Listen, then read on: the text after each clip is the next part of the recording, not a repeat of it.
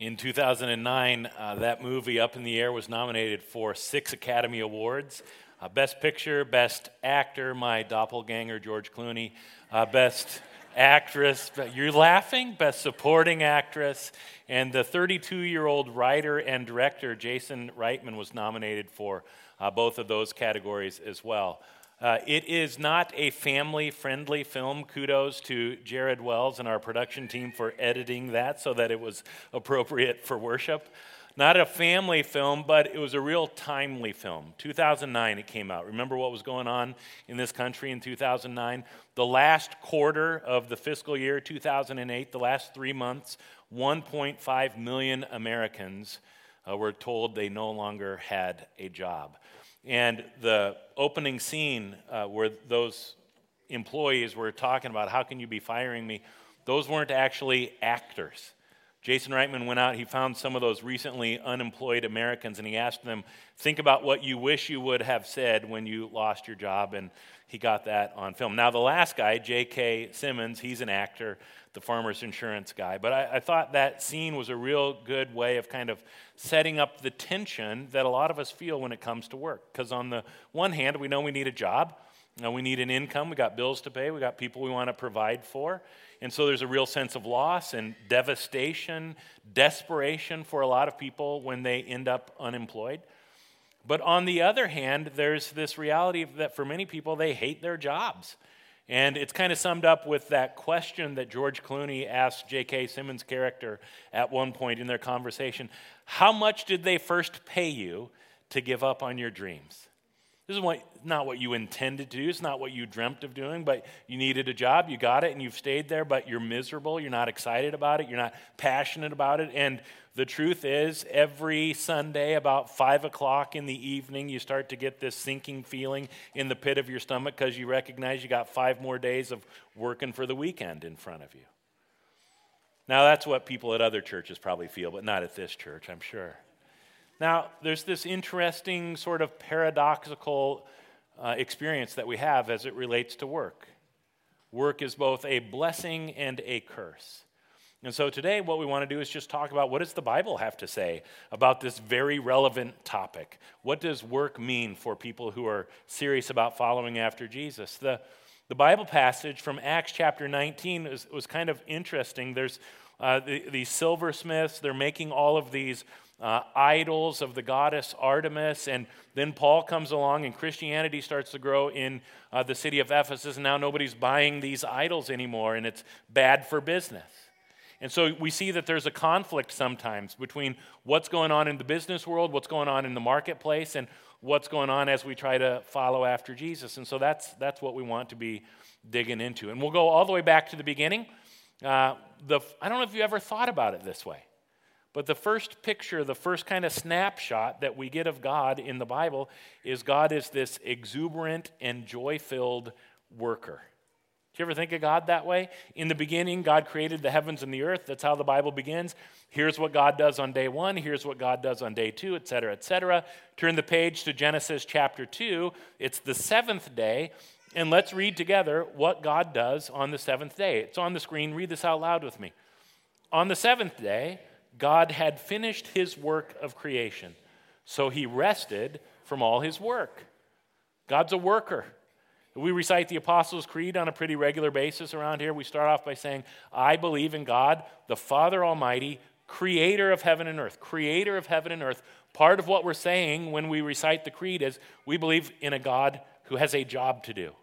We believe in a God who is a worker. In this idea of a God who works, this is part of what distinguishes or separates the God of the Bible from other gods that people might want to follow or worship.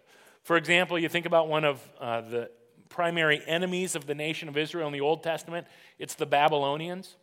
Last week we talked about the importance of story, how we all have a story that we tell, that we buy into, that we try to make sense of our lives through this story. And the story we end up believing is really important. It shapes the way we live our lives, the way we view our lives. So we have a creation story as Christians, as followers of Jesus. The Babylonians had a creation story as well. It's called uh, from an ancient document called the Enuma Elish. And when you read through that, what you read about is this war that's going on between all the gods. Uh, some of the gods over on one side, the other gods on the other side. The winning side was led by this god whose name was Marduk. And after Marduk wins this battle, he creates the heavens and the earth by slicing one of the defeated gods in half. And one half is the heavens, and one half is the earth. And then Marduk invites all the gods to live with him in this new world that he's created. But the other, I'm paraphrasing, the other gods say, I don't know, Marduk, this world that you've created looks like there's a lot of maintenance required. It looks like it's going to be a lot of work. We're not really interested. And Marduk thinks, oh, you're right. Gods should not work. I know we will create a lowly, kind of subservient creature, human beings. And human beings will do all the work so the gods can rest. And that's the story that the Enuma Elish, the Babylonians, believed about work is uh, drudgery, work is a grind, work is a drain, work is something only slaves should do. A very different story than what the God of the Bible has to say about work. It's not just ancient kind of Near Eastern religions. Western religions do the same thing. The Greeks and Romans, you've probably heard of Pandora's box. Zeus gives to Pandora this box and says, Whatever you do, don't open it. So, of course, Pandora opens the box, and out comes everything that's wrong with the world. Out of Pandora's box comes death and decay and disease and cats, I mean, everything that's. I didn't read it very closely. I'm not sure it actually says cats. Some of you love cats. I'm, you, are on the prayer list. Uh, one of the things that comes out of Pandora's box is work. The Greeks and the Romans equate work with awful, awful things like death and disease. Again, a very different story than what the God of the Bible has to say about work. We read about a God who loves this creative work of taking nothing and creating all things. And human beings are created in the image of that God. Our work is supposed to be a reflection of that kind of God to the world around us. Let's think about the work that God does in creation. In the beginning, God creates the heavens and the earth, is the first verse, second verse of the Bible. We're going to go through every verse of the Bible today, if that's all right. No. The second verse of the Bible says, The earth was formless and empty, and darkness covered the deep waters, and the Spirit of God was hovering over the surface of the waters. Uh, theologians talk about the work that God does in creation. God takes chaos and creates order out of it. And what we do as human beings who have jobs, who have work, we're supposed to be something similar to that. So think about musicians. A lot of you are musicians, you have musical talent. What, what's music all about? A musician takes raw material of sound and sort of reorders it, rearranges it so that it becomes something beautiful. Beautiful song, beautiful piece of music. What about an entrepreneur? What do they do? They take raw material of ideas and concepts and human resources and they rearrange all that to come up with a new product or goods and services that did not exist before. What about parents and teachers? You're working with your children, you're giving lessons, and you're helping them learn. You're drawing your child's potential out in a very real way. Teachers and parents are creating order out of chaos. And part of what this is all about is reflecting the image of this God, joy filled God who loves to create, who loves to do that kind of work. Same supposed to be true for you and for me. Work is not just about getting a paycheck, what, what we're paid to do. So there's this author, writer, uh, theologian. Her name is Dorothy Sayers.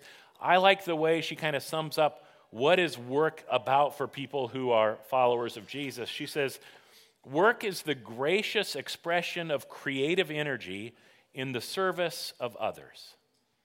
Of course, there's going to be benefits to us in the jobs that we do, the work that we have, but ultimately, work is this grace filled creative energy, and it ultimately becomes about how can I help the people around me? How can I serve the people around me? Make the world a better place. So think about what that means. If you are a volunteer, if you are between careers, if you are retired, if you're a neurosurgeon, if you're a, a football player, if you're a doctor, what does this mean for you? All work is God's calling on our lives. All work is has dignity, it satisfies something that God put inside us, part of what it means to be a human being. All work is good. And I can see you rolling your eyes and shaking your heads, and these idealistic preachers get up there and they don't know anything about real work. I, I have to get up tomorrow morning, some of you are saying, and I have to go to a job that I absolutely hate. A God that a, a job that fills me with anxiety, a job that is sometimes hurtful, a job that disappoints me. And so that is true. Here's part of what I love about the Bible. The Bible does a really good job of saying, here's what God is up to. Here's the way God designed things to be. Here's the way God desires things to be. There's the ideal, and then there's this reality that a lot of us experience that there's a gap between the reality of our lives and the ideal that the standard that God sets for us. So, what do we do? And, and some of you are experiencing that gap. The Bible says before sin enters the world, God is doing work and loving it. Human beings are doing work and love. Work exists in the Garden of Eden, work exists in paradise. Work is a good thing, a God created thing. And then something happens and work becomes problematic. After the fall of humankind, after sin, here's how the biblical writers talk about work the ground is cursed because of you. All your life, you will struggle to scratch a living from it. And some of you are saying, Can I get a witness? I mean, some of you, the 40 or 50 or 70 hours every week that you're at the job, this is your reality. It is a struggle. So, the good news here's the good news, right? The good news is the Bible doesn't just say, Here's what God wants, and here's the problem, deal with it. The Bible says, Here's the solution. God is this creative force in this world. And when God looks over all the work of creation God does, what does he say? It is good. Jesus does redemptive work. That's his primary job on the cross. And when Jesus is done with all of that redemptive work, what does Jesus say? It is finished. It is finished. And so the work of God in our world is to take whatever is broken and hurting and not going the way it's supposed to be going, and God redeems it. And this is what God wants to do with the idea of work for some of us. How can God redeem work, redeem your job? That's what we want to spend the rest of our time together talking about. But before we do, I want to show you another clip from this movie. Um, up in the air, George Clooney's character, his name is Ryan Bingham. And his job is to go around city to city, flying all over the country, going to different businesses who hire his firm to come in and fire their employees for them, do the dirty work for them. And he loves his job. He doesn't love the actual firing of people, but what he loves is all the benefits that he gets from it. He, he loves all the frequent flyer miles, loves all the hotel points he's piling up. And then one day he gets called into the corporate headquarters in Omaha, and they say, Hey, we've got a new way of doing business. And he doesn't like this change that he's about to have to deal with. Take a look. Isn't technology a wonderful thing? Firing people from a distance. So when work is not redeemed, it's all about me, what's in it for me, how's this going to benefit me? When work is redeemed, it starts to be about serving others. Of course, there'll be benefits for you along the way, but primarily it's about how, how can I help people? How can I serve the world? And so, one of the ways to redeem work is to start viewing it as a mission. Uh, we have a mission here at Hope reach out to the world around us, share the everlasting love of Jesus Christ. And on a pretty regular basis, I try to remind you God gives you the freedom to actually carry out that mission, whatever organization you are a part of, wherever you spend your work week. You don't have to be a pastor. You don't have to be on staff at a church. You don't have to be involved in some ministry for your work to be a mission. And I was reminded of this a couple of months ago. There's a guy who comes to our church. His name is Orv, and he stopped me after service uh, one day and he said, Scott, he works for a construction uh, company in the Des Moines area. He said, I wondered if you could come and talk to our employees. And I was thinking, so the word is out, my carpentry skills and my, you know, love of tools. He wants me to come and demonstrate, just tinker a little bit, probably, right? No, he wanted me to. Um, they get their employees together, their team together, every other month for a day of training, team building. And he wanted me to come and talk to them because in May they were going to be talking about the mission statement. He thought I might have something to say about it. The mission statement of this for profit construction company in Des Moines. Here's what their mission statement says To glorify God in all that we do, It's the basis behind all of our actions and decisions. God is our number one priority, followed by our families and finally our work.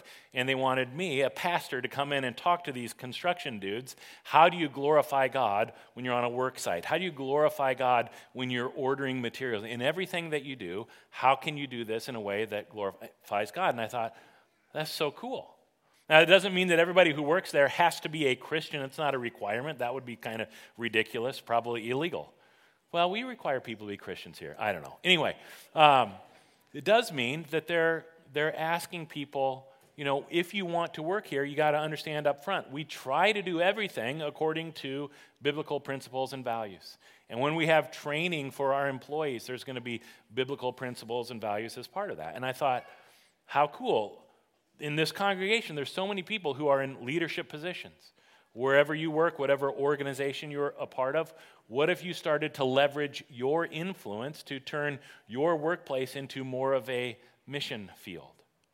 This is really important to us at Hope, and, and, and, it's a big deal for us, so much so that every year, as long as I've been here, we've been a host site for the Leadership Summit, the Global Leadership Summit. A, a church in Chicago puts this on every year. It's going to be this Thursday and Friday at the West Des Moines campus and also at the downtown Hope Des Moines campus. For those of you who work downtown, that might work better for you. But all day long, those two days, they, they just bring in world class leaders in a variety of fields to inspire and challenge and equip you to be better leaders in, in your workplace. Some of the faculty this year, Sheryl Sandberg, she's the chief operating officer at Facebook, recently wrote a book called Lean In that was a bestseller. Some of you probably read it. Angela Duckworth, I was introduced to her by someone from our congregation who works in the Ankeny school system. She's a professor at University of Pennsylvania. And she wrote a best selling book called Grit, where they explore what is it that makes people, students in particular, successful. And it's kind of a surprising conclusion that they come to from, from their research.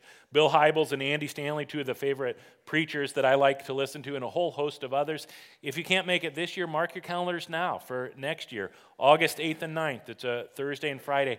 And bring your team. Plan to bring your team to that. It would be a good thing for your entire organization, your staff. You'll be challenged. You'll get new language that you'll start to use and catchphrases and, and that sort of thing. Work becomes redeemed when we start to view it as our mission. And work becomes redeemed when we view it as spiritual formation. What do I mean by that? You know, hindsight is 2020, but as people look back on the financial crash and the economic crisis around 2008, part of the conclusion they come to, why did it happen? Well, there was a deficit of ethics in the marketplace, in government, in all sorts of uh, sectors that kind of led to the crash. And so, in response to that, a lot of business schools, you know, real prominent schools, Harvard, Yale, Duke, Stanford, in their business schools and a lot of others, they're starting to insert ethics into their coursework. And you would think, well, that seems like a no brainer, kind of common sense, but it's not as easy to accomplish as you might think. Uh, rewind to 1987. Harvard Business School actually won a grant. They were awarded a grant in 1987, $20 million to start putting ethics into the curriculum of their classes, of that program.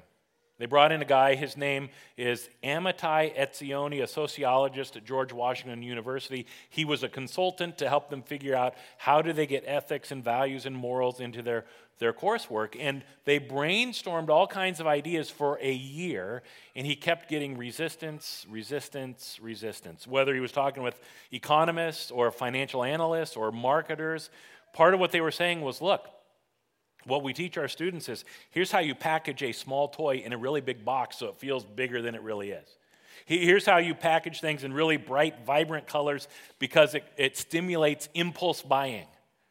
If you want us to start putting ethics into our courses, we're going to put people out of business. And that's the way a lot of people view it. It's an either or. Either we can maximize profits for our shareholders or we can be ethical. Now, of course, for the church, for followers of Jesus, the goal isn't ethics or the bottom line, the goal is Jesus. Colossians chapter 3 verse 10 talks about how do we live out our lives every moment of our life.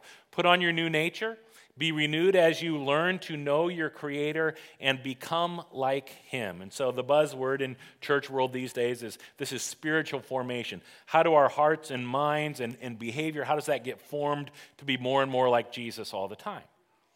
So, hopefully, hopefully, part of the reason you come to a worship service, part of the reason you read your Bible, part of the reason you pray or are in a small group or take a class or, or in programs in, in the church is for Christ to be formed in you.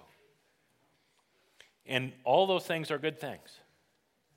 But most of your life is not actually spent at church, unless you're my kids. Most of your life is spent living your life.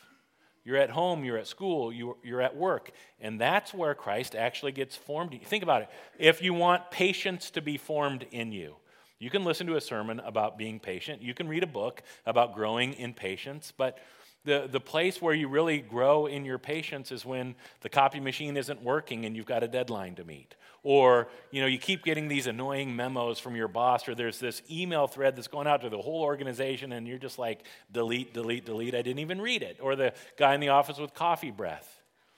You got to learn to just deal with it. Give them a gift of some. Anyway, um, where do you learn perseverance? Changing messy diapers and doing homework every day, not just waiting till the end of the semester and then trying to catch up with all of it. Well, dealing with kids who are crying. You saw in the Hope 360 video, in a couple of weeks, there's going to be a parenting conference at Hope. It's going to have a lot of important uh, information and tools for you, be a good thing for you to go to, but then you apply it actually as you live your life with your kids. You all have spiritual formation opportunities. We have a six year old who bedtime routine is becoming a spiritual formation opportunity for us this summer. We can't wait for school to start back up so she'll be exhausted and go right to sleep, I'm sure, right? anyway, work gets redeemed the more we view it as a vehicle for God to change us, God to shape us, God to form us. One final way that work can be redeemed Work gets redeemed when we start to view it as worship. A lot of people get this one backwards. Um, they worship their work. That's not what we're talking about. A lot of times we think maybe the 70 minutes or so that we spend at church on the weekend, that, that's all worship is, but Bible's pretty clear on this. Offer your bodies as living sacrifices. Whatever you do, whether in word or deed, do it all as a representative of the Lord Jesus. Worship's a lifestyle. So it's really important that we gather together and we worship together. And it's important that we think about everything we do, including our nine to five or whatever your job situation might be. That is worship. Evelyn Underhill says worship is the response of the creature to the creator. Worship is the response of the creature to the creator. How do you respond to everything God has done for you? That's worship. So, in a couple of minutes, going to be time for communion an opportunity for us to worship, to respond to God for all the good things that God has done for us, to demonstrate his love for us. You think, think about what Jesus does. He's the Lord of Lords and he's the King of Kings. But how does Jesus come to us? He, he comes to us as a worker, doesn't he? A carpenter, a fisherman, a teacher, a doctor, healing people. Jesus comes to us as a social engineer, an architect of the New Jerusalem, the new temple. Jesus comes to us as a judge and an advocate. He comes to us as a caretaker of children. And the most important work that Jesus does is on the cross. And because of the work that Jesus does on the cross, we have the opportunity to live a life of joy and meaning and purpose and fulfillment. And if that is not your reality, your experience, maybe today is a wake up call for you.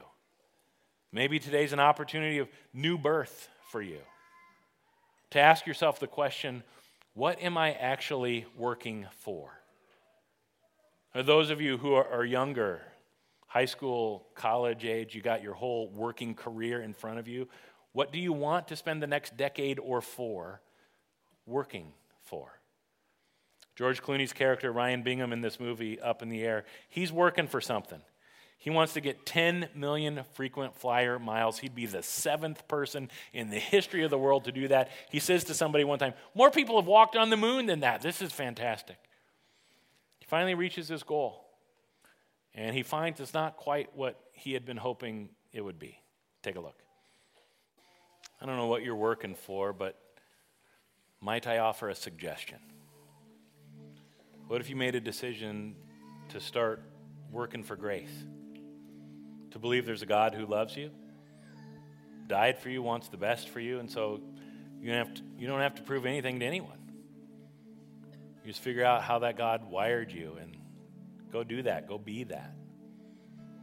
It's going to change your reward system, your value system. It's going to change everything.